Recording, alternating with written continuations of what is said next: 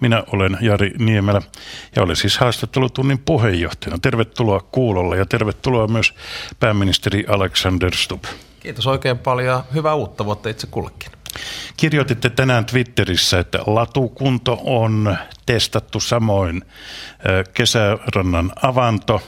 Nyt siis testissä poliittinen kunto. Millä taktiikalla? Vauhtia ainakin tänään tarvitaan. Enpä oikein usko, että taktiikkaa tarvitaan, mutta oli kaikin puolin hieno aamu. Eli aamulla valmistauduin pääministerin haastattelutuntiin ja sitten kävin tuolla Leppävaaran laduilla, jotka muuten olivat ihan hyvässä kunnossa jopa täällä Etelä-Suomessa kolmisen kilometriä. Ja sitten tulin tänne kesärantaan saunaan ja avantoon, että pää kylmänä eteenpäin. Haastattelijoina pääministerin haastattelutunnilla ovat päätoimittajat Sirpa Puhakka Kansan Uutisista, Mikael Pentikäinen Maaseudun Tulevaisuudesta ja sitten mukana on Yle Uutisten politiikan toimittaja Olli Lindqvist. Mainittakoon tässä aluksi, että Sirpa Puhakka toimi pitkään Vasemmistoliiton puoluesihteerinä ja aloitti päätoimittajan vuodenvaihteessa. Ja Pentikäinen oli muun muassa kesku, oli keskustan eurovaaliehdokkaana viime keväänä. Molemmilla on myöskin tätä toimi, to, tai journalisti- ja lehtitaustaa pitkälti ja pitkälti. Pentikäinen aloitti toissapäivänä. Näin mitä tuo on. Olli Lindqvist, onko sitten kokoomuslainen? Nyt meillä yleensä ollaan erittäin, vahditaan, vahditaan tuota toimittajien puolueettomuutta, että en edes lähde tuohon vastaamaan mitenkään, arvoisa pääministeri, herra pääministeri. Tätä keskustelua voi lähetyksen aikana muutenkin kommentoida myöskin Twitterissä hashtagillä P M H T. Se tuntuu, että pääaiheena tänään tulee olemaan ulko- ja turvallisuuspolitiikka, terrorismi, talous ja Venäjä. Aloitetaan. Mikael Pentikäinen. Niin, herra pääministeri, tuossa uutisissakin äsken kerrottiin Helsingin Sanomien uutisista, jonka mukaan tasavallan presidentti ja ulkoministeri empisivät Suomen osallistumista yhteisiin harjoituksiin Viroon tulevan Yhdysvaltain lentoosaston kanssa. Ilmavoimat on esittänyt osallistumista ja vastaavia harjoituksia on aiemmin menty. Lopullinen päätös on vielä tekemättä. Lehden mukaan te ja puolustusministeri kannatatte osallistumista. Mistä tässä on oikein kysymys? No ehkä tuota uutista pitää ihan ensi alkuun pikkasen korjata, että minkäännäköistä esitystä ei ole pöydällä. Meillähän on kymmeniä harjoituksia vuosittain ja olettaisin, että tässä on kyse Ämärin harjoituksesta. Ja se on muuta selvää, että ulko- ja turvallisuuspoliittisessa valiokunnassa me keskustelemme kaikista mahdollisista ja välillä teemme selvityksiä, kannattaako mennä, mikä on hyötysuhde. Se on erittäin käytännönläheistä, en näkisi tässä minkäännäköistä linjaeroa tai eripuraa, vaikka se varmasti näin uutisnäkökulmasta olisi viehättävää. Jos Suomi ei tähän harjoitukseen osallistu, niin eikö se ole vähän merkki siitä, että Suomi on vähän etukäteen on taipumassa Venäjän painostuksen edessä? En lähtisi sitä noin pitkälle tulkitsemaan. Kyseessä on ihan normaali harjoitus ja se on ilman muuta selvää, että meidän ilmavoimat on erittäin riippuvainen amerikkalaisesta teknologiasta ja huollosta ja niin edespäin. Me teemme erittäin käytännönläheistä yhteistyötä tämän tyyppisissä harjoituksissa, enkä lähtisi sitä nyt tässä vaiheessa ainakaan vielä yliramatisoimaan. Onko teillä ja presidentillä kuitenkin näkemysero suhteessa NATOon tässä asiassa?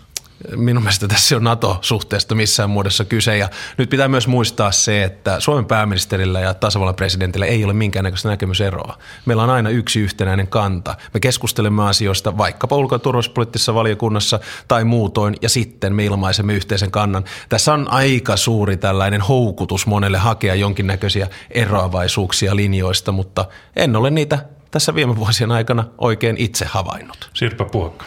Olisin vielä kuitenkin täsmentänyt sitä, että miten nyt tätä kyseessä olevaa tilannetta sitten käsitellään jatkossa. Että tämä nousi nyt julkisuuteen ja aivan varmasti herättää kysymyksiä ja keskustelua, niin miten jatkossa?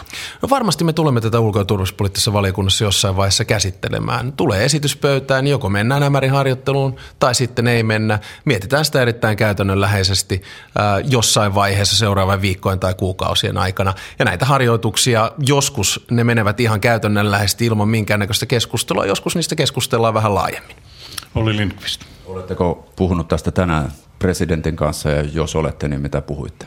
Totta kai me puhumme tasavallan presidentin kanssa erittäin usein. Me viestittelemme, me soittelemme, keskustelemme maailman poliittisesta tilanteesta, keskustelemme vaikkapa Venäjästä, aika usein Euroopan unionista. Mutta sanotaanko näin, että kun tasavallan presidentti keskustelee pääministerin kanssa, niin pääministeri ei todellakaan mene avautumaan niistä keskusteluista pääministerin haastattelutunnilla, koska ne keskustelut ovat luottamuksen arvoisia. Voisi avautua. No, olisin kuitenkin vielä, että tässä Pentikäinen viittasi siihen, että tässä olisi taipumu, niin kuin taivuttaisiin jollain tavalla Venäjän tahtoon, mutta näen myös tässä semmoista tietyn tyyppistä varovaisuutta, että meillä pääministeri itse totesi tällä, tällä viikolla, että meillä on jossain määrin kuitenkin Venäjän suhteessa tämmöistä tietyn tyyppistä kireyttä, niin tätä taustaa vasten ajattelisin, että olisiko tässä ihan aidosti paikka harkita näitä, näitä tuota harjoituksia, vaikka totesitte, että on, on, tehdään yhteistyötä ja tämä on itse asiassa aika rutiinin luontoinen harjoitus. Tuohon voi todeta, että on aidosti aina paikka harkita jokaista harjoitusta. Me harjoittelemme NATO-maiden kanssa, me harjoittelemme E U-maiden kanssa, me harjoittelemme Pohjoismaiden kanssa, Ruotsin kanssa, Viron kanssa, joskus jopa Venäjän kanssa. Ei tämä ole sen kummallisempaa. NATO-puolelta niin haluaisin myös muistuttaa sitä, että, siitä, että kaikki ne NATO-operaatiot, jotka on viime vuosien aikana tehty, olipa kyse Kosovosta tai vaikkapa Bosniasta tai Afganistanista, jotka eivät siis ole harjoituksia, niin niissä Suomi on ollut ihan normaalilla tavalla mukana. Meillä on edelleen ehkä vähän tässä ulko- ja turvallisuuspoliittisessa keskustelussa sellainen taipumus, että yritetään ydidramatisoida jotain tiettyä tilannetta. Se on ilman muuta selvää, että me vakavasti harkitsemme jokaisen harjoituksen.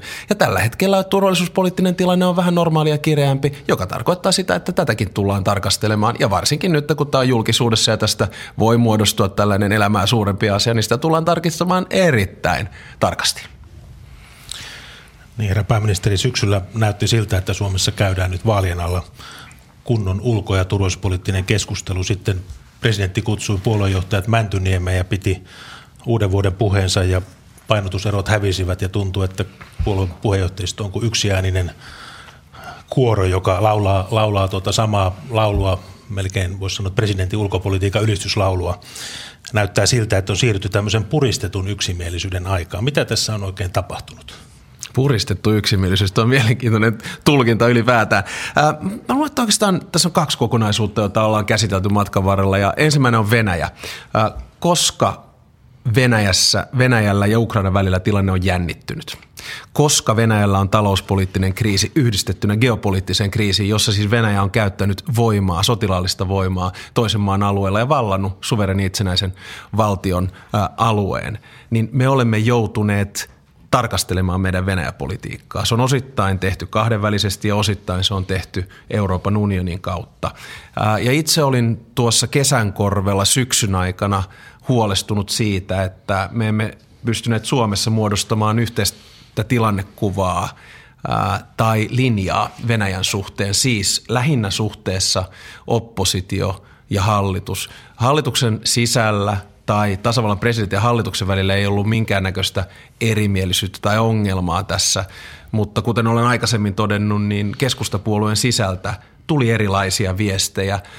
Nyt kuitenkin minun mielestä tämä tilanne on takanapäin ja Juha Sipilän kanssa olen monasti tästä asiasta keskustellut, erittäin hyviä keskustelua, arvostan häntä suuresti tässäkin kysymyksessä ja olemme löytäneet yhteisen sävelen ja tällä hetkellä ei eri puraa näytä olevan. Toinen kysymys, josta totta kai sitten aina laajemmin keskustellaan, on NATO-jäsenyys ja kuten varmasti kaikki tietävät, niin hallituksen piirissä on sellaisia puolueita, jotka pitäisivät NATO-jäsenyyttä hyvänä ajatuksena, koska se lisäisi meidän turvallisuutta ja päätöksentekovaltaa.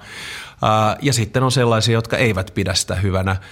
Minun mielestä me kaikki olemme kuitenkin yhtä mieltä siitä, että NATO-jäsenyys tai NATO-jäsenyyden hakeminen juuri nyt ei Suomessa toimisi. Toimiiko sitten muutaman vuoden kuluttua, niin se jää nähtäväksi.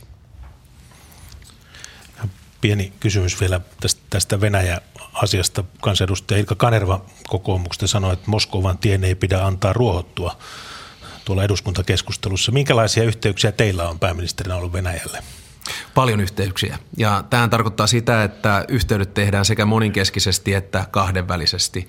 Ää, jos otetaan ihan vain puheluita, niitä on ollut muutamia, muun muassa ää, pääministeri Medvedevin kanssa. Mutta sanomattakin on selvää, että tätä Ukrainan kriisiä hoitaa lähinnä tällä hetkellä presidentti Putin ja ulkoministeri Lavrov. Putinin kanssa minulla oli mahdollisuus vaihtaa muutama sananen tuolla Milanin A S E M-huippukokouksessa puolisentoista kuukautta sitten, ja sitten taas ulkoministeri Lavrovin tapasin ja keskustelin, koska hän on vanha kollega, vanha tuttu tuolla Pariisin, ää, Pariisissa viime viikon sunnuntaina. Eli yhteydet ovat pitkälle menevät ää, ja itse asiassa totta kai Euroopan unionin piirissä, niin muuten myös totta kai Petro Poroshenkon kanssa on usein yhteydessä ja keskustelen. Siis ehkä me edelleen tarkastelemme näitä suhteita vähän liian moninaisesti. Se on erittäin mutkatonta, välitöntä. Se on soittoja, se on tekstareita juuri muuten ennen kuin tämä ohjelma alkoi tai juuri sen aikana, niin, niin, niin Kreikan pääministeri Antonis Samaras soitti. Eli kansainvälinen toiminta on tänä päivänä erittäin mutkatonta ja välitöntä ja, ja se heijastuu myös Suomen ja pääministerin Venäjän ja muihin kontakteihin. Jos pysytään tässä Venäjässä, niin eduskunnassa käytiin tosiaan viikolla melko yksituumainen keskustelu Joo. Venäjästä. Totesitte sen aikana, että, että kuitenkin Venäjän sisäpoliittinen epävarmuus lisääntyy, sitä pidätte täysin selvänä. Niin mitä se Suomelle tarkoittaa? Kyllä sillä on varmasti seurausvaikutuksia, siis varsinkin talouspoliittinen puoli huolestuttaa. Siis tällä hetkellähän me ollaan tilanteessa, jossa Venäjän talous tulee supistumaan noin neljä viisi prosenttia ensi vuonna. Tämän vuoden, siis viime vuoden lukuja meillä ei vielä ole.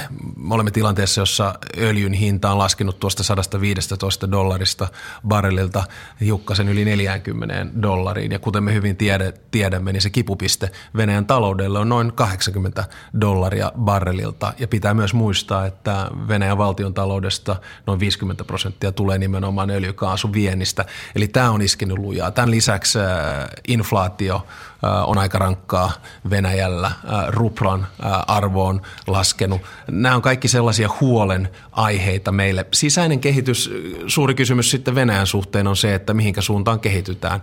Mennäänkö avoimen yhteiskunnan, demokratian, avoimen markkinatalouden suuntaan vai sulkeudutaanko, tiukennetaanko sääntöjä? Eli Venäjä on tällä hetkellä myllerryksessä ja ehkä se minun perusviesti oli sekä eduskuntakeskustelussa syyskuussa että nytten tässä minun mielestä erinomaisessa keskustelussa tällä viikolla on se, että kun Venäjä muuttuu, niin myös meidän suhtautumisen Venäjään pitää muuttua. Meillä on oikeastaan aika normaalit naapuruussuhteet kasvanut tässä viimeisen kaksikymmentäviisi vuoden aikana, mutta kaikki haikailu sen perään, että Venäjästä tulee normaali länsimainen demokratia ihan lähiaikoina, niin se voidaan lopettaa. Olisin vielä näihin tästä talousnäkökulmasta kysynyt, että onko hallituksen piirissä arvioitu sitä, että näiden, näiden talouspakotteiden vaikutusta, että ovatko ne kolahtaneet enemmän Venäjään vai Suomeen? No, ilman muuta enemmän Venäjään, siis ei, ei kahta sanaa, ei kahta sanaa. Siis mä totean tähän vaan sen, että totta kai sillä on seurausvaikutuksia meille, mutta nyt pitää pitää jälleen kerran mittasuhteet ää, mielessä. Eli Venäjä on ollut Suomen suurin kauppakumppani yhdessä Saksan ja, ja Ruotsin kanssa. Se on noin kymmenen prosenttia meidän ää, viennistä ja, ja tuonnista. Ja totta kai tällä on ollut merkityksiä, mer, merkitys tässä matkan varrella. Kauppa on vähentynyt kymmenestä viiteentoista prosenttia, vähän riippuen mitä kuukautta katsotaan, mutta jos me katsomme Venäjän taloutta tällä hetkellä, se on vapaassa pudotuksessa ja syöksykierteessä, siis investoinnit lähtevät tällä hetkellä kansainväliset sellaiset pois Venäjältä ja mainitsin tuossa äsken öljyn hinnan, ruplan, inflaation, talouskasvun ylipäätään. Sanktiot ovat vain ja ainoastaan yksi pieni osa tätä, mutta se on ilman muuta selvää, että ne neljä sanktiopiiriä, jotka Euroopan unionin piiristä tulee, niin ne iskee kaikista koviten Venäjän talouteen ja niillä on joitain pieniä seurausvaikutuksia myös Suomen talouteen.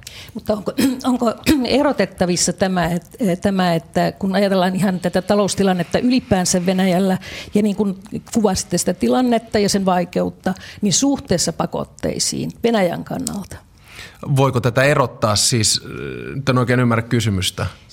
Se, että, että jos tässä on tapahtunut niin kuin muutoinkin Venäjän talouden kohdalla isoja muutoksia, puhuttiin juuri öljyn hinnasta ja, ja näistä muista talo, taloudellisista kuvioista, mitä Venäjällä on, niin miten paljon arvioitte, että siinä on loppujen lopuksi näillä pakotteilla sit merkitystä?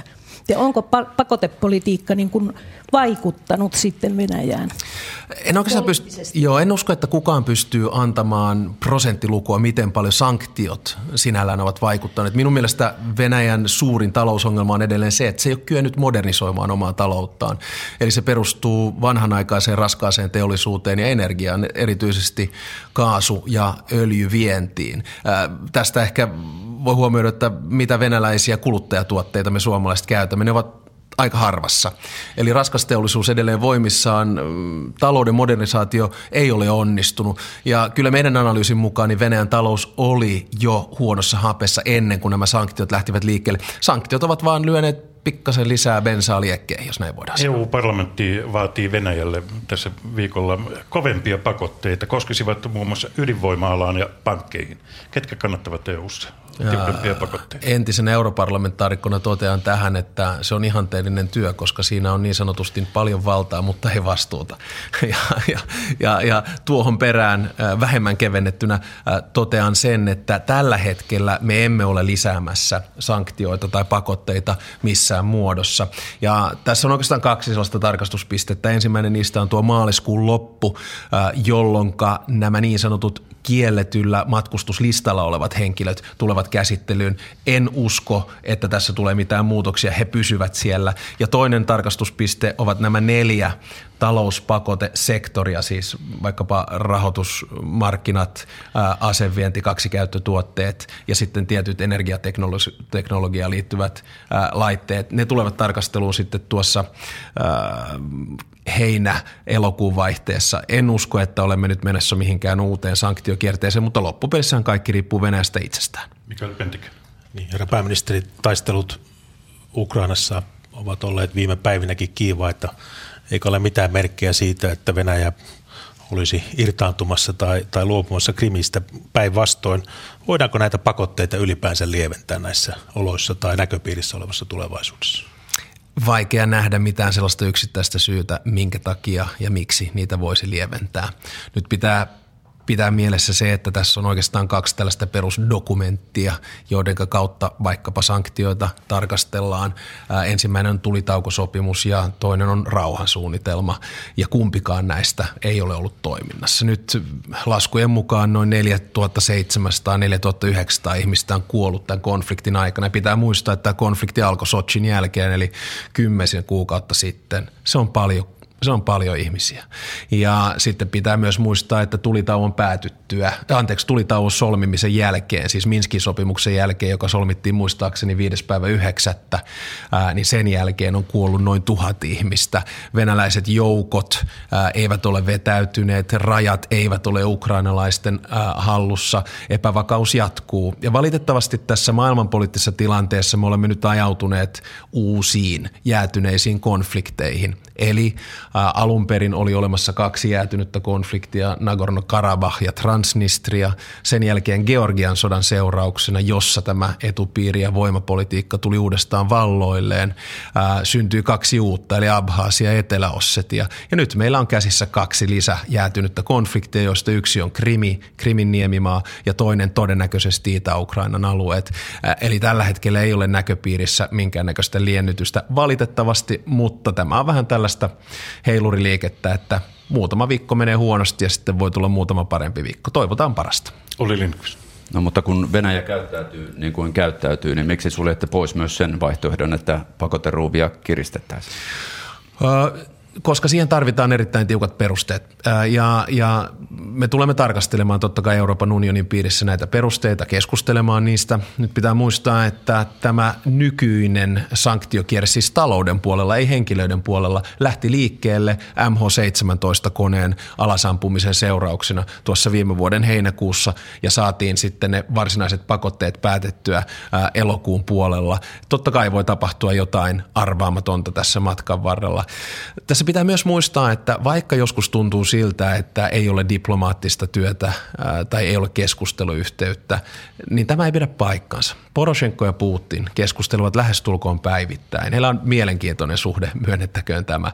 Ää, ja sitten totta kai kaikki eurooppalaiset päämiehet ja myös muut keskustelevat toistensa kanssa, keskustelevat suoraan Putinin kanssa, keskustelevat Poroshenkon kanssa. Et kyllä tässä keskusteluyhteys on koko ajan auki. Ää, joulun korvilla niin epäonnistuttiin jatkoneuvotteluissa kahdeskymmenesneljäs päivä kahdestoista niinkin paljon, että ei ollut järkeä enää puhua kahdeskymmeneskuudes päivä kahdestoista. Ja nyt on ollut sitten erilaisia ulkoministeritapaamisia erilaisissa muodostelmissa. Et kyllä tässä koko ajan keskusteluyhteydet on auki. Niin, pientä viimaa on ollut viime päivinä havaittavissa myöskin Suomen ja Viron suhteissa, että Suomen Tallinnan suurlähettiläs oli, oli vastikään Viron ulkoministerin puhuttelussa ulkoministeri Tuomiojan lausunnon vuoksi.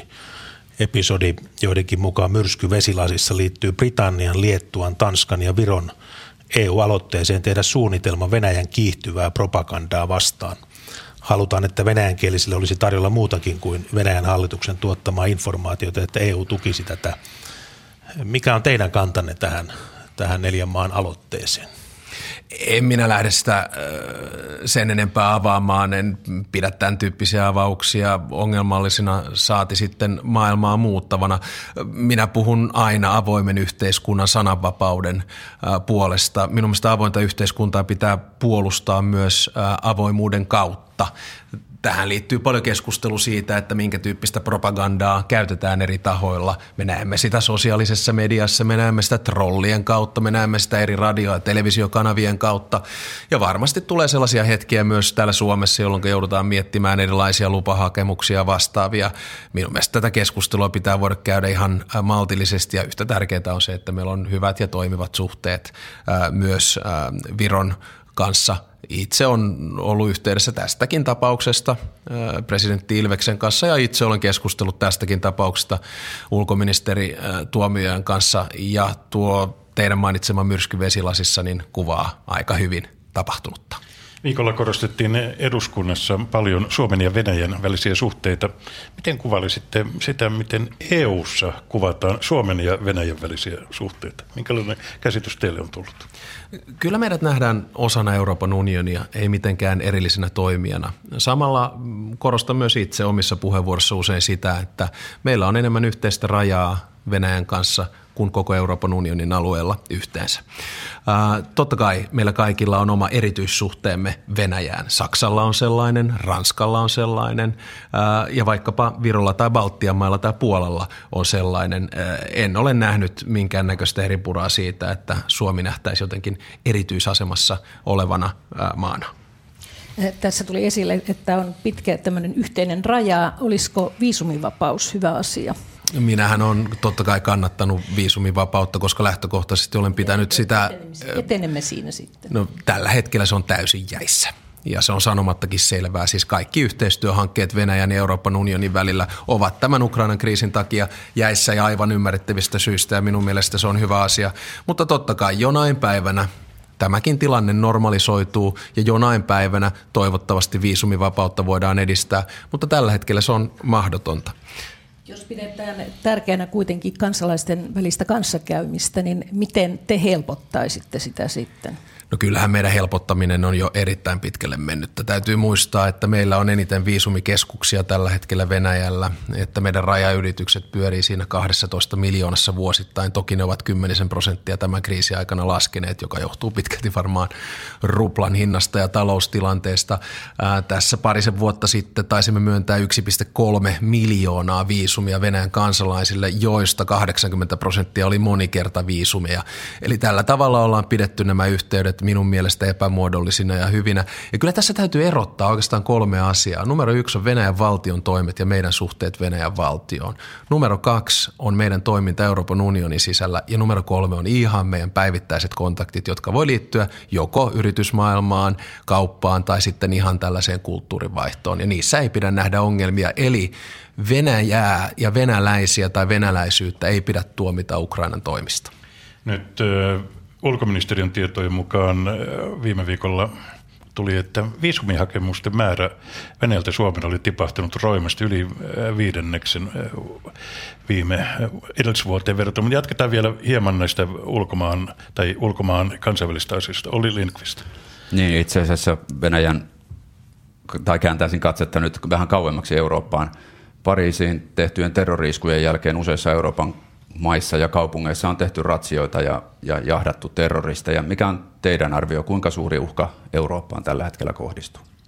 Varmaan yksittäisiin eurooppalaisiin maihin ja kaupunkeihin niin uhka-arvioita ja tilannearvioita ää, on nostettu. Ja se on sanomattakin selvää. Suoranaisia vaikutuksia meille täällä Suomeen en olisi tässä vaiheessa hirveän huolestunut. Joskin pitää pitää mielessä, että Suomi on osa Eurooppaa ja sitäkin kautta riskit on aina olemassa. Eli kukaan ei voi mennä takuuseen siitä, että terrorisku ei voi tapahtua. Se, mikä tietysti modernissa terrorismissa on pikkasen erilaista vaikkapa ISILin toiminnassa, on se, että ne ovat tällaisia summittaisia väkivaltatekoja, joka käytännössä tarkoittaa sitä, että niitä on ihan yhtä vaikea estää kuin yksittäisiä surma- tai väkivaltatekoja, tiedustelutoiminta tai suunnitelmallisuus, joka yleensä näkyy tällaisessa pommiiskussa tai vastaavissa, niin se on hirveän vaikea todentaa. Ja tässä haetaan koko ajan sitä tasapainoa totta kai turvallisuuden ja vapauden välillä. Miten tähän uhkaan vastata? No kyllä siihen minun mielestä pitää loppupelissä vastata avoimuudella ja keskustelulla ja dialogilla. Ensimmäinen lähtökohta on se, kun puhutaan kulttuurien välisestä yhteistyöstä, että me emme lähde vaikkapa uskonnon kautta tuomitsemaan vaikkapa islamin, islamin uskoa kokonaisuudessaan, vaan me näemme nämä yksittäisinä terroritekoina. Se on ensimmäinen tällainen, sanotaanko, asenneliike, joka pitää olla, ja itse puhuin tästä esimerkiksi kyselytunnilla nyt torstaina, että pitää välttää sitä, että yritämme ikään kuin stigmatisoida tai kategorisoida jotain tiettyjä uskontokuntia. Ja toinen on tietysti, että turvallisuusastetta pitää nostaa, joka tarkoittaa sitä, että meidän pitää myös voida miettiä ää, tiedustelulainsäädäntöä, tietoturvalainsäädäntöä ilman, että lähdetään rikkomaan kansalaisvapauksia. Eli se on sellaista tasapainohakemista. Eli voiko tämän tulkita niin, että te tuette tätä viime viikolla jätettyä tiedonhankintalakityöryhmäehdotusta antaa suojelupoliisille ja puolustusvoimille lisää oikeutta verkkotiedusteluun ja Vakoilu. ulkomaan vakoiluun? Niin, siinä taisi olla kaksi ehdotusta. Eli ensimmäinen oli tietoliikennetiedustelu, jossa oltiin sillä linjalla, että sotilas- ja siviilipuolella olisi tiettyjä vastuuta. Ja toinen ehdotus oli sitten ulkomaan tiedustelusta, jossa lähinnä siis supo- ja puolustusvoimat olisivat vastuussa. Minun mielestä meillä pitää olla tehokkaita keinoja torjua terrorismia. Samalla on erittäin tärkeää, että meidän perusarvoja, kuten yksityisyyttä tai vaikkapa viestintäsalaisuutta, ei lähdetä rikkomaan. Meidän perusongelma tässä tällä hetkellä on se, että avoimena yhteiskuntana me olemme yksi niistä harvoista, joilla ei ole minkäännäköistä lainsäädäntöä tässä. Ja se tarkoittaa sitä, että varsinkin ulkomaantiedustelupuolella me olemme pikkasen sinisilmäisiä. Eli meillä ei ole niitä instrumentteja, joita ehkä muita valtioilla, muilla valtioilla on. Äh, olen valmis harkitsemaan tämän tyyppistä lainsäädäntöä ja katsomaan, millä tavalla me löydämme oikean tasapainon turvallisuuden ja avoimuuden välillä. Pitääkö tiedusteluyhteistyötä lisätä sitten? Saako Suomi tarpeeksi tällä hetkellä informaatiota muilta mailta? Suomenhan pitäisi, jotta saisi ilmeisesti myöskin tarjota jotain.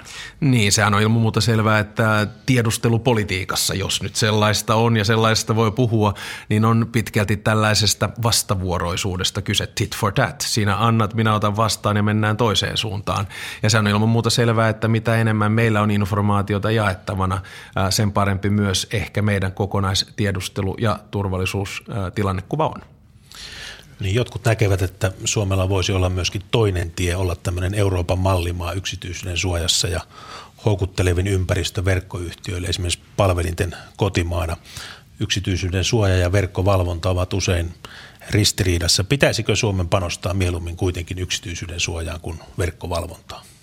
Kysymys on hyvä, mutta vastaus ei voi olla noin mustavalkoinen, koska tosiasia on se, että jos me haluamme datakeskukseksi tässä maassa, sanotaanpa vaikka, että saamme aikaiseksi koillisväylään kautta kulkevan datakaapelin, niin sehän on ilman muuta selvää, että ulkomaiset tahot tulevat sitä matkan varrella jollain tavalla katsomaan. Ja me tarvitsemme yhtäältä tieto suojan, tietoturvan ja toisaalta me tarvitsemme myös äh, sitten tarpeeksi äh, hyvät instrumentit sille, että voimme myös tarkastella, mitä matkan varrella tapahtuu. Uskon, että tässäkin keskustelussa tulee menemään puurot ja vellit aika monta kertaa sekaisin. Löydämme tästä varmasti hyvän tasapainon, siis sen, että meistä tulee data hub, sen, että vapaus säilyy ja sen, että turvallisuus säilyy.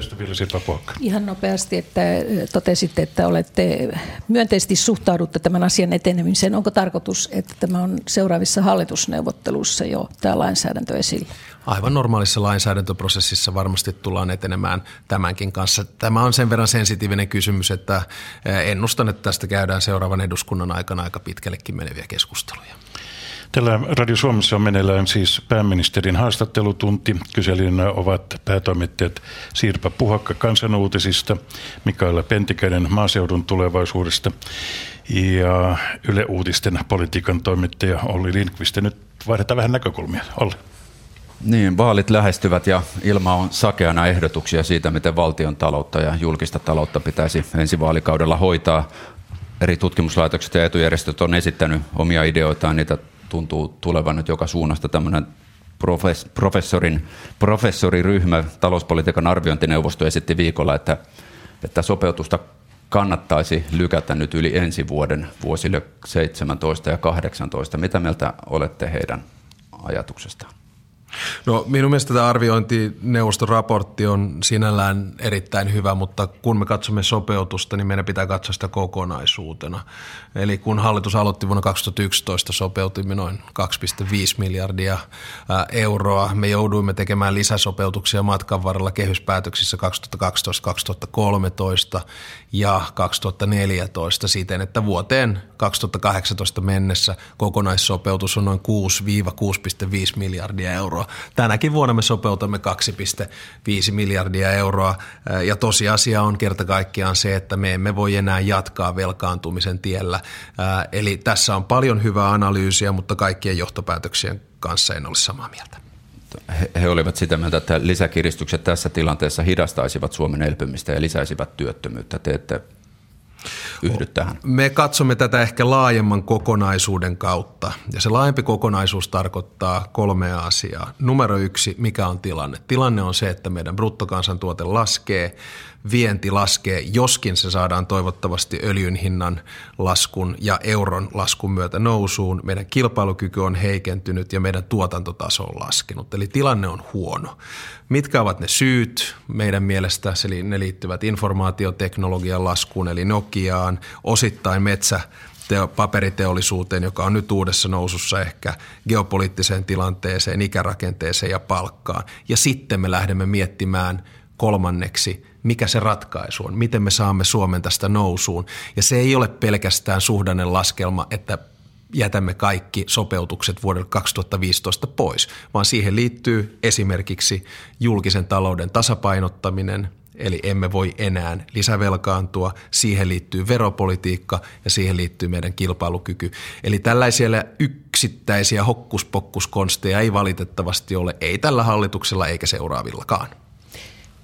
Jatkaisin vielä tästä Lindqvistin kysymyksestä, eli tässähän, tässä arviointineuvosto esitti, että nimenomaan taloutta ei kiristettäisi kuusitoista ja seitsemäntoista. Eli päätöksiä voitaisiin tehdä, mutta ne, ne siirrettäisiin myöhemmäksi, nimenomaan nämä talouden kiristämiset. Ja tässähän on taustalla se, että pelko on ost- kotimaisen ostovoiman heikkenemisestä, työpaikkojen menetyksistä ja entisestään tiukemmalla joutuvasta taloudesta. Ja, ja tuo, tämähän tulee ilman muuta arvioitavaksi tässä tämän kevään aikana. Nämä, nämä, mitä pääministeri esitti, nämä rakenteelliset asiat, ne ovat tietysti olemassa, mutta talousneuvostolla on vähän erilainen näkökulma tähän asiaan. Nyt ehkä tuntuu vähän siltä, että te valitsette vain yhden osan tästä talousneuvoston raportista. Pidetään mielessä se, että tämän arviointineuvoston näkemyksen mukaan eläkeratkaisujenkin jälkeen meidän pitäisi sopeuttaa vielä kuusi miljardia euroa. Tämän arviointineuvoston mukaan meidän verojärjestelmää pitäisi tehdä huomattavasti selkeämmäksi. Tämän arviointineuvoston mielestä meidän kehysten kiertäminen pitää lopettaa. Ja kyllä, siinä on ehdotus siitä, että pitää vuonna kaksituhattaviisitoista olla selkeä suunnitelma siitä, että milloin ja millä tavalla sopeutetaan. Eli tämän arviointineuvoston viesti on vain minun näkemyksen mukaan vuodelle kaksituhattaviisitoista. No sitten me esitämme kysymyksen, että mihinkä me perustumme päätöksen.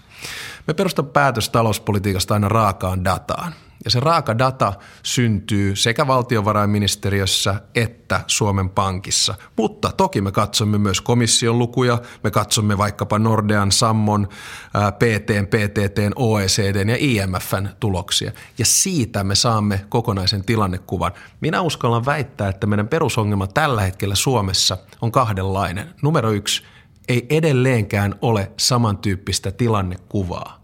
Eli monet puolueet eivät tänäkään päivänä vielä usko siihen, että meidän pitäisi sopeuttaa meidän julkista taloutta, vaan he uskovat siihen, että jonkinnäköisellä elvytyksellä Suomi saadaan uudelleen nousuun. Olen tästä eri mieltä.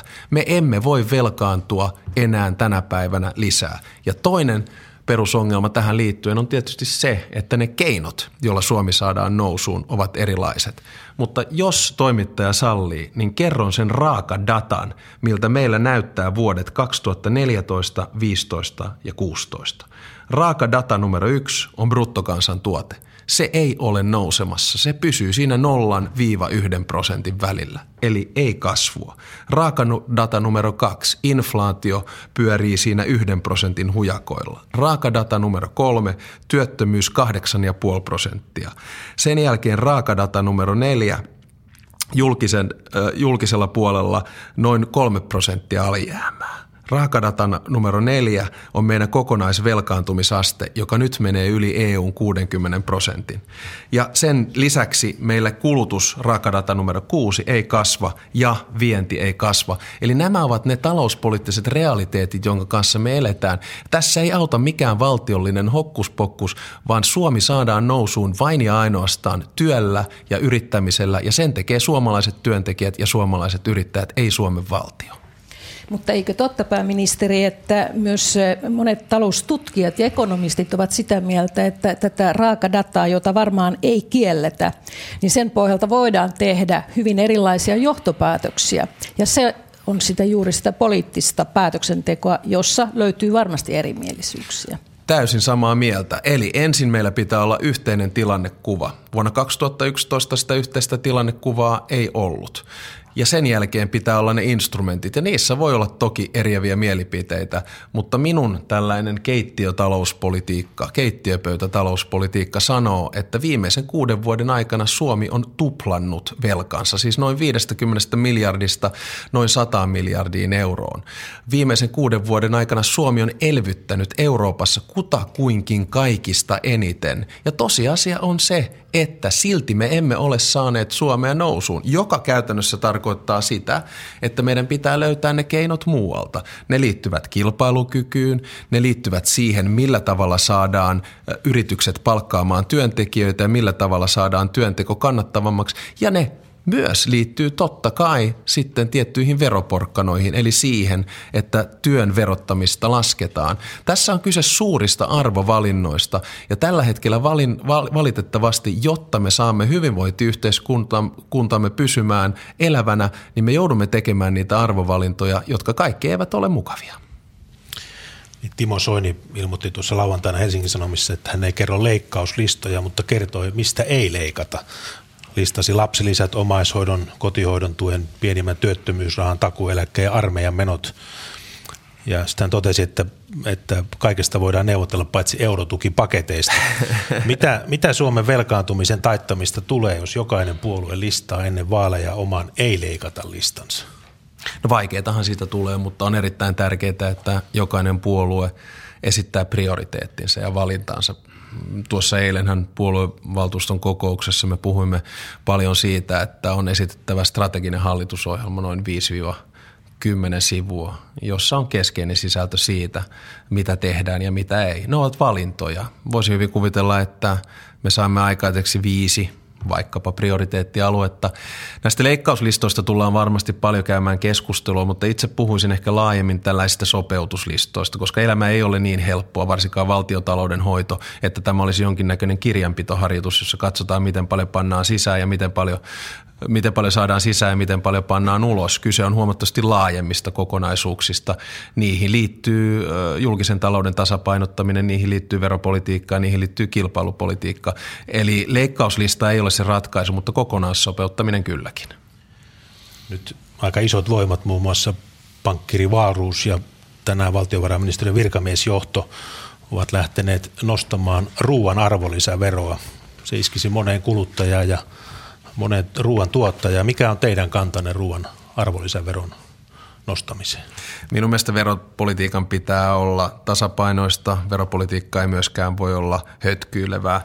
Björn Wahlroosilla taisi olla työelämässä, talouselämä-lehdessä tuossa perjantaina kahdeksantoista pointin ehdotus, ja arvonlisävero ja ruoanvero oli tässä yksi niistä. Jälleen kerran tässä ei voi lähteä ikään kuin summittain mainitsemaan yhtä tai kahta, ja ymmärrän totta kai, että Maaseudun Tulevaisuuden päätoimittaja kysyy ruoan, ruoan alveista. Se on aivan oikea tulokulma, mutta todettakoon näin, että pääministeri pyrkii tarkastelemaan tätä kokonaisuutta vähän laajemmin, eikä vastaa tuohon kysymykseen suoraan. Toimiiko elintarvikekaupan hintakilpailu? No, elintarvikekaupan hintakilpailuhan näyttää menevän ihan mielenkiintoiseen suuntaan. Itse olen erittäin tyytyväinen siihen ruoan ja elintarvikkeiden tarjontaan, mikä meillä tänä päivänä Suomessa on. Totta kai meillä on kaksi laajempaa pelaajaa tässä, K ja S, ja sitten Lidl tullut vähän tähän väliin kokonaisuuteen. Kilpailu on johtanut siihen, että meidän ruoan valinta ja vaihtoehdot ovat kasvaneet matkan varrella. Mitä enemmän kilpailua tässäkin kysymyksessä, niin sen parempi. Kun puhutaan kokonaisuudesta, niin sitä Wahlroosin listasta, niin miltä se näyttää niin kuin kokonaisuutena? Siinähän on tuntuva lasku yhteisövero ja sosiaalietuuksien jäädytys neljäksi vuodeksi ja vaikka mitä. Niin, siis Nalle listassa taisi olla yhteensä verokevennyksiä ja menolisäyksiä noin neljä miljardia euroa ja sitten veronkorotuksia, säästöjä ja omaisuuden myyntiä noin kuusi seitsemän miljardia ää, euroa. Kaikki ehdotukset ovat aina varteen otettavia ja niitä tarkastellaan erittäin tarkkaan, mutta jälleen kerran mä palaan siihen tosiasiaan, että me katsomme meidän raakadataan Suomen Pankin ja valtiovarainministeriön lukujen pohjalta ja sitten sitä kautta pyrimme sopeuttamaan Suomen valtion taloutta.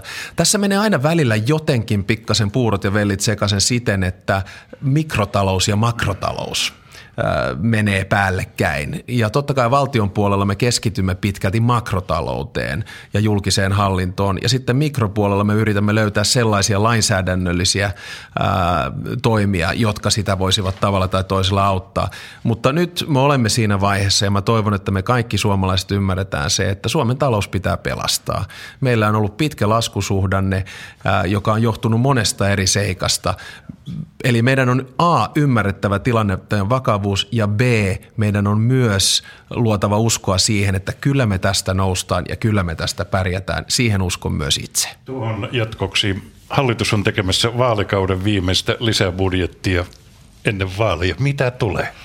No, me tulemme käsittelemään lisätalousarviossa ihan normaalilla tavalla ajankohtaisia asioita ja kokonaisuuksia, enkä lähde niitä nyt sitten täältä istumalta sen tarkemmin avaamaan. Sen voin todeta, että tässä on nyt kyse oikeastaan siitä, että on olemassa megaluokan elvytystä, ja megaluokan elvytystä me teimme vuosina kaksituhattayhdeksän, kaksituhattakymmenen ja kaksituhattayksitoista. Silloin meidän valtionvelka todellakin lähti. Eli vuonna kaksituhattayhdeksän muistaakseni kymmenen miljardia euroa. Ja sitten on olemassa miniluokan elvytykset, sen tyyppisiä, mitä me teimme tuossa hallitusohjelmassa keväällä yhdessä valtiovarainministeri Antti Rinteen kanssa, jotka liittyvät vaikkapa infraan ja rakentamiseen ja niin edespäin. Eli Suomi ei lähde tällä lisätalousarviolla uuteen nousuun, sen voin taata. Mennään ihan kohta valtionvelasta puheen ollen Kreikan valtionvelkaan, mutta vielä pari nopeaa kysymystä tästä Suomen tilanteesta. Mikael Pentikäinen. Joo, herra pääministeri, tosiaan huomasimme tässä, että Kreikan pääministeri yritti, yritti soittaa, kun tämä suora lähetys alkoi. Hän oli ehkä saanut käsinsä Maaseudun Tulevaisuuden, jossa Timo Soini kirjoitti, että euroalueen nykymuodossaan on hajotettava.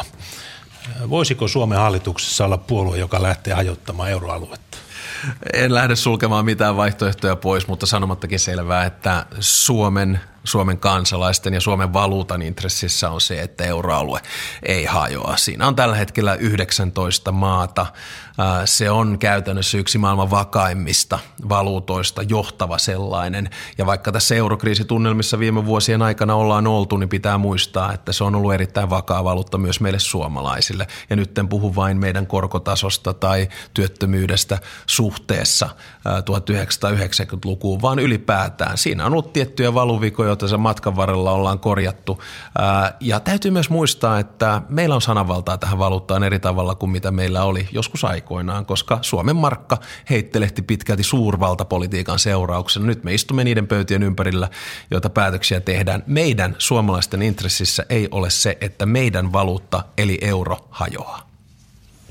Ihan jatkoksi tähän, että tässähän on nyt Kreikassa todellakin vaalit käynnissä ja, ja tuota, tässä on, e, olette liikkuneet paljon Euroopassa, niin miten te luonnehtisitte sitä ilmapiiriä, mikä on nyt, tai odotukset suhteessa tähän Kreikan muuttuvaan tilanteeseen? Vaalithan ovat ihan tässä ovella viikon kuluttua.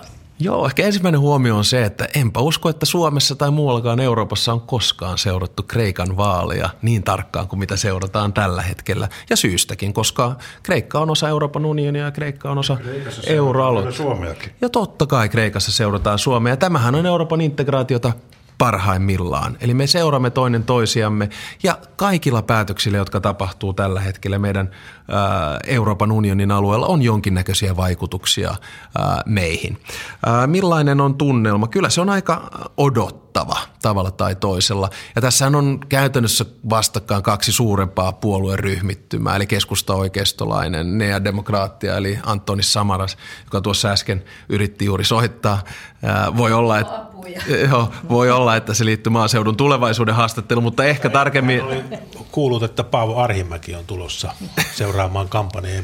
Kysyä, että miten tämä kaveri saadaan järjestykseen. No, se voi hyvin olla, tai sitten se johtuu varmaan osittain siitä Financial Times-haastattelusta, jonka annoin tuossa viikossa, josta olemme keskustelleet, ja sitten myös tuosta tämän päivän Kreikan päälehden haastattelusta, jonka, jonka tuota annoin. Mutta toisella puolella on sitten, uskallanko sanoa vasemmiston radikaali, tai äärivasem... äärivasem... Ei saanut sanoa äärivasemmista, ei, vaan ei missään tapauksessa. Sanonko vasemmistopopulistinen puole? No, Syriza, vielä, vielä pahempi. No mä yritän nyt sen, pyydän anteeksi jo tässä vaiheessa. Mutta sanotaanko näin, Puhutaan että vähän vasemmalle, pikkaisen vasemmalle suuntautuva puolue. Syriza, jonka puheenjohtaja Tsipras on todennut, että hän haluaa kaikki Kreikan velat anteeksi. Ja sanomattakin on selvää, että jos keskusta-oikeistolainen, no puoletkin olisi jo meidänkin puolelta paljon, eli viisisataa miljoonaa euroa, mutta tuota, sanomattakin on selvää, että että näillä vaaleilla on vaikutuksia sekä Suomeen että Eurooppaan yleensä. Jos keskusta oikeisto voittaa, niin uskon, että euron kannalta on vähemmän haittaa. Jos keskusta vasemmisto voittaa, niin sitten jää nähtäväksi, miten tilanteesta selviydytään. Vaikutusta kuitenkin. Mainittakoon, että tämä Syriza-puolue on eräänlainen ryhmittymä tai kokoelma erilaisia, hyvin, hyvin erilaisia vasemmistopuolueita. Se on ollut puolueena vasta ihan lyhyen aikaa, joku kolme, neljä vuotta. Mm. Se on tällainen yhteenliittymä, vähän niin kuin voisi sanoa vasemmistoliitto kreikkalaiseen tapaan. Olli, Kataisen hallitus. Olli Lindqvist. Tässä keskustan europarlamentaarikko Olli Rehn totesi viikolla, että Suomi voisi jättää tällaisen kovan kundin ja koulukiusaajan roolin taakseen ja ja suhtautuu asioihin to- uudella tavalla. Oletteko mielestäni koulukiusaaja, kun Euro- Euroopassa näitä asioita käsitellään? No toi on oikeastaan aika ilkeästi sanottu, jos ihan totta puhutaan. Minun mielestä tässä puhutaan nyt rahapolitiikasta ja Suomen intressistä. Ja Suomen pääministerinä minä teen töitä kaksikymmentäneljä tuntia sen eteen, että Suomen etuja ajetaan sekä maailmalla että Euroopan unionissa. Teen sitä vääjäämättömästi, josta ehkä tuo äskeinen puhelinsoitto on hyvä esimerkki. Minun mielestä Suomen intressissä ei ole se, että lähdemme antamaan Kreikan velkoja anteeksi. Jos Olli Rehn on eri mieltä, niin hän, hänellä on täysi oikeus se sanoa, mutta toivon, että hän ei ole eri mieltä. Minä pysyn vakaasti Suomen linjalla tässäkin kysymyksessä. Jos sitten tulee jonkinnäköisiä uudelleenjärjestelyjä tai vastaavia, niin se jää sitten nähtäväksi, mutta toivon, että voimme käydä tästäkin asiallista keskustelua. Mitä Suomen linjaa nyt tällä hetkellä juuri tässä konkreettisessa tapauksessa ajetaan sitten? Se ajetaan pitäytymällä siinä, missä olemme aikaisemminkin olleet, josta siis huomiona numero yksi, velkoja ei anneta anteeksi, eli ei ole minkäännäköisistä jättiläismäisistä uudelleenjärjestelyistä kyse. Ja numero kaksi, pidetään kiinni sovitusta. Ja tämä liittyy totta kai näihin vakausrahastoihin ja sitten mahdollisiin Kreikan lainan pidennyksiin tai vastaaviin. Kyllä uskon, että yksityiskohdista löytyy yhteinen näkemys, mutta minun mielestä on sanomattakin selvää, että Suomen pääministeri, kuten myös erinomaisesti Suomen valtiovarainministeri, edustaa Suomen kantaa eurooppalaisessa pöydissä. Ihan tähän vielä, vielä täsmennys, eli halutaan, nimenomaan Syriza haluaa puolet velosta anteeksi sekä sitten pidentää takaisin maksu, velkojen takaisinmaksuaikaa ja sitoa sen sitten talouden, talouden kasvuun. Ja eikö tämä nyt olisi sitten Suomen ja myös koko Euroopan unionin kannalta edullista, että Kreikka saadaan jaloilleen? Se ei todellakaan ole Suomen intressissä. Nyt pitää muistaa, että koko tämän eurokriisin aikana niin me olemme tehneet pitkälle meneviä ratkaisuja. Otetaan kaksi esimerkkiä, Portugali ja Irlanti. Molemmat tekivät jättiläismäisiä rakenteellisia uudistuksia ja sopeutusohjelmia. He ovat palanneet markkinoille. Talous kasvaa itse asiassa huomattavasti paremmin kuin mitä esimerkiksi Suomen talous kasvaa tällä hetkellä. Sitten on olemassa Kreikka. Kreikka. Kalaiset ovat tehneet pitkälle meneviä ratkaisuja ja heidänkin talous on huomattavasti paremmassa hapessa kuin mitä se oli muutama vuosi sitten ja myös kasvun uralla. Nyt on erittäin tärkeää, että A, me pidämme kiinni siitä, mistä on sovittu, ja B, Kreikka jatkaa rakenteellisia uudistuksia. Ei ole Suomen intressissä antaa anteeksi puolen miljardin verran lainoja. Ei missään nimessä. Ja sitä paitsi ne lainaehdot, jotka Kreikalla jo tällä hetkellä ovat, ovat löysiä. Ja sitä paitsi, mitä sanoisivat silloin sellaiset maat, kuten esimerkiksi Portugali ja Irlanti, että heillä on erilaiset ehdot kuin Kreikalla. Eli sovitusta pidetään kiinni ja tätä kautta myös voimme käydä keskustelua siitä, että muutetaanko ehtoja, jos seurauksena ei olisi siinä vaiheessa niin sanottu likainen exit eli dirty exit. Kyllä minä uskon, että tästä selvitään, mutta se tie ei todellakaan ole se, että me lähdemme antamaan Kreikan velkoja anteeksi. Se ei ole Suomen intressissä. Nyt Suomen intresseistä puheen ollen jatketaan pääministerin haastattelutuntia, jota on vielä kuusi ja puoli minuuttia aikaa. Mikael Pentikäinen. Joiden pääministeri kotimaan kentälle palaisin. On paljon puhuttu tästä sääntelyn purkamista, mutta uutta, uutta sääntelyä tulee kuitenkin liukuhihnalta. Esimerkiksi maatalousministeriössä on valmistelussa uusi kalastusasetus, jossa esitetään, että viehekalastaja saa pyytää vuorokaudessa korkeintaan kolme haukea ja kuhaa. Etelä-Karjalan maakuntajohtaja arveli, että kalareissulle pitää ottaa uistinta ja haavin lisäksi mukaan lakimies. Milloin tämä lisäsääntely oikein loppuu? Alkaen uuden hallituksen kautta huhtikuussa kaksituhattaviisitoista. Ymmärrän täysin tämä, kyllä sen takia me olemme tehneet näissä eri sääntelypuruissa jo paljon työtä. Meillä on ongelma Suomessa. Ja ongelma on se, että syntyy jonkinnäköinen kriisi ja mitä me teemme? Me solmimme tai teemme lain ja sitten sysäämme siihen rahaa. Tämä on väärä tulokulma. Ja tämän päälle me vielä sitten meidän normistoa ja sääntelyä eikä valvotaan vähän liian vilkkaasti ylimalkaan. Kyllä tämän tyyppistä sääntelyä pitää voida purkaa. Jokaisen ongelman ei voi olla ratkaisuna pelkästään normisto ja säädös. Totta kai tässä haetaan sitten tasapainoa. On sellaisia sääntöjä ja on sellaista normistoa, jota tarvitaan, mutta jos on hölmöä sellaista, joka on maalaisjärjen vastaista, niin minun mielestä sitä pitää torjua. Nyt vaikkapa kokoomuksen eduskuntaryhmältä on tullut ehdotuksia, Keskustalla on sata yksi normipurkuehdotusta ja Sanni Graan Laasonen johtaa tällä hetkellä työryhmää, jossa perkaamme olemassa olevaa lainsäädäntöä. Rönsyilyt pois. Sirpa Puhakka. Mennäänpä näistä säätelyistä sitten toisen tyyppiseen kysymykseen, eli tähän sote-ratkaisuun, sosiaali- ja terveyspalvelujen rahoitukseen.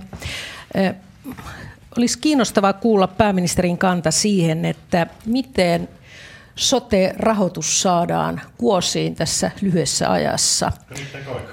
Riittääkö aika? Eli se, että meillä on tällä hetkellä niin kuin avoinna yksikanavainen rahoitusmalli ja toisaalta vielä on avoinna sitten tämä sote-kehys, joka tuli, tuli tuota teidän hallituksenne toimesta. Ja nyt haluaisin kuulla, että miten nämä ratkotaan tässä, taitaa olla muutama kymmenen päivää aikaa tähän. No tällä haastattelutunnilla ei riitä aika tuon kysymyksen vastaamiseen, mutta siihen vielä lisään sen, että sehän ei ole tämän hallituskauden asia, vaan tämän hallituskauden aikana olemme saaneet aikaiseksi sote-ratkaisun, jota viedään määrätietoisesti eteenpäin, joka tällä hetkellä on perustuslakivaliokunnassa tarkasteltavana. Seuraava hallituskausi on se, joka päättää siitä rahoituksesta. Näin oli alun perin tarkoitus ja näin tulee myös käymään. Eli sote-kehys ei tule tällä kaudella? Se jää nyt nähtäväksi tämän kehyksen osalta, mutta jos me puhumme sote-rahoituksesta ylipäätään. Yksi kanavainen jää seuraavalle kaudelle, mutta sote-kehys siis jää nähtäväksi. Soten hallintomalli on tällä hetkellä putkessa. Suuret rahoituspäätökset päätetään ensi vaalikaudella. Lindqvist. Tähän loppuun on varmaan ihan sopivaa kysyä myös sitä, että kun tässä talvi on mitä on ja täällä loskassa tar- tar- tarpotaan ympäri Suomea, niin te- teidät valitsin, valittiin europarlamenttiin viime keväänä ja päätitte sitten kuitenkin palata tänne Suomeen, niin onko käynyt kertaakaan mielessä, että olisiko sittenkin kannattanut jäädä sinne Brysseliin? Ei tietenkään. Suomen pääministerin oleminen on kunniatehtävä. Se on hienoin tehtävä, jossa koskaan elämäni aikana olen ollut. Teen sen eteen töitä kaksikymmentäneljä tuntia vuorokaudesta, seitsemän päivää viikossa. Ää, ei ole kertaakaan käynyt mielessä. Olen sitä paitsi elämässä aika pitkälti fatalisti. Ää, sen saa suunnilleen tässä hommassa, minkä ansaitsee. Ja tämä on ollut hieno matka toistaiseksi. Ja toisesta aihepiiristä Pariisin terrori-iskun jälkeen on nostettu esiin Suomen jumalanpilkkalainsäädäntö. Vihreiden puheenjohtaja Ville Niinistö on esittänyt, että jumalanpilkka poistettaisiin rikoslaista. Mikä on teidän kantanne tähän asiaan? Jos se väärin muistan, niin tuossa yhteydessä taitaa olla kaksi artiklaa tai pykälää, jota yleensä käsitellään. Ja oikeusoppineita, kun olen kuullut, niin esimerkiksi Charlie Hebdo tapa, tapauksessa niin Suomen lainsäädännöllä ei olisi minkäännäköisiä ongelmia. Eli en ainakaan tältä istumalta näe radikaalia tarvetta meidän lainsäädännön muuttamiseen tässä yksittäisessä kysymyksessä. No vielä toisesta aiheesta. Hallituspohjasta ministeri Petteri Orpo sanoi tuossa alkuvuodesta haluamansa vaalien jälkeen porvarihallituksen. Hänen mukaansa sinipunan aika on kypsä. Mikä on teidän suosikki hallituspohjanne vaalien jälkeen? Ja puna, punamulta ehdotti muun muassa M T K:n puheenjohtaja. Tämä on vähän tällainen totuus tai tehtävä. Minun mielestä siitä päättää suomalainen äänestäjä. Eli suomalainen äänestäjä menee vaaliuurnille ja miettii, että a, kenellä on oikea tilannekuva Suomen taloudesta ja b, kenellä on paras vaihtoehto sille, miten Suomi saadaan uudestaan nousuun. Ja sitten se miettii, että onko se keskusta ja kokoomus, onko se kokoomus ja demarit vai onko se vaikkapa ää, demarit ja keskusta tai millä tavalla perussuomalaiset ovat tässä mukana. Minä en halua ottaa pohjaa pois ää, vaalitulokselta, mutta varmastikin tämä haastattelutunti on osoittanut aika pitkälti sen, mihinkä pääministerin tehtävä tänä päivänä keskittyy. Eli käytimme noin puolet tästä ajasta ulko- ja turvallisuuspolitiikkaan, kansainvälisiin suhteisiin. Se tulee varmasti olemaan yksi vaaliteema ja myös kun ihmiset vaaliuurnille menevät yksi pohja sille, missä päätös tehdään. Ja toinen puolisko, me olemme käyttäneet sen talouspolitiikkaan. Eli tästä ihmiset hahmottamat ovat suosikkinsa ja sanomattakin on selvää, että hallitustaival demareiden ja kokoomuksen välillä ei ole ollut helppo, mutta ihmisiä tässä kaikki on ja kyllä meidän täytyy tuloksia aikaan saada. Kiitokset pääministeri Alexander Stubb ja kiitokset kyselijöille Sirpa Puhakka Kansan Uutisista, Mikael Pentikäinen Maaseudun Tulevaisuudesta ja Yle Uutisten politiikan toimittaja Olli Lindqvist. Kello on viidentoista sekunnin kuluttua viisitoista Radio Suomessa vuorossa tähän aikaan sitten aikamerkki ja sen jälkeen Yle Uutiset.